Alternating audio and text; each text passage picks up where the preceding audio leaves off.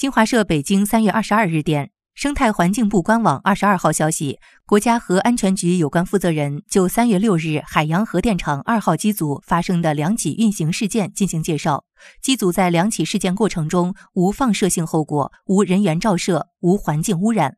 根据国际核与辐射事件分级手册，两起事件均被界定为零级事件及无安全意义的事件。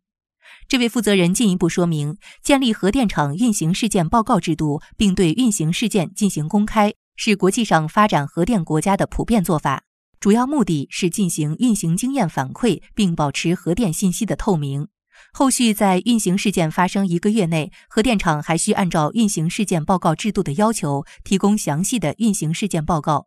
国家核安全局将会组织对核电厂运行事件报告的审查，确认核电厂事件调查根本原因分析和所采取的纠正措施的适当性。国家核安全局也采取多个经验反馈渠道，将运行事件的相关情况反馈给其他核电厂和有关单位，使其他核电厂和单位也能够从中汲取经验教训。该负责人强调，国家核安全局将始终高度重视和不断加强对核设施安全的监管，着力向着实现核安全监管体系和监管能力现代化的目标前进，持续提高我国核电的安全水平。